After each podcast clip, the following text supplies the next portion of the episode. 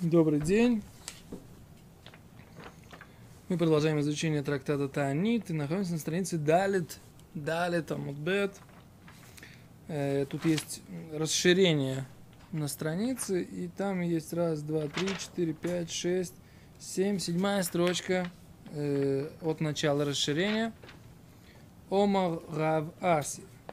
Сказал Рав Аси, Амар Раби Йохнан. Сказал Раби Йохнан. Аллаха Кираби Иуда. Закон, по мнению Раби Иуда. Что сказал Раби Иуда? Какой именно Раби Иуда имеется здесь в виду?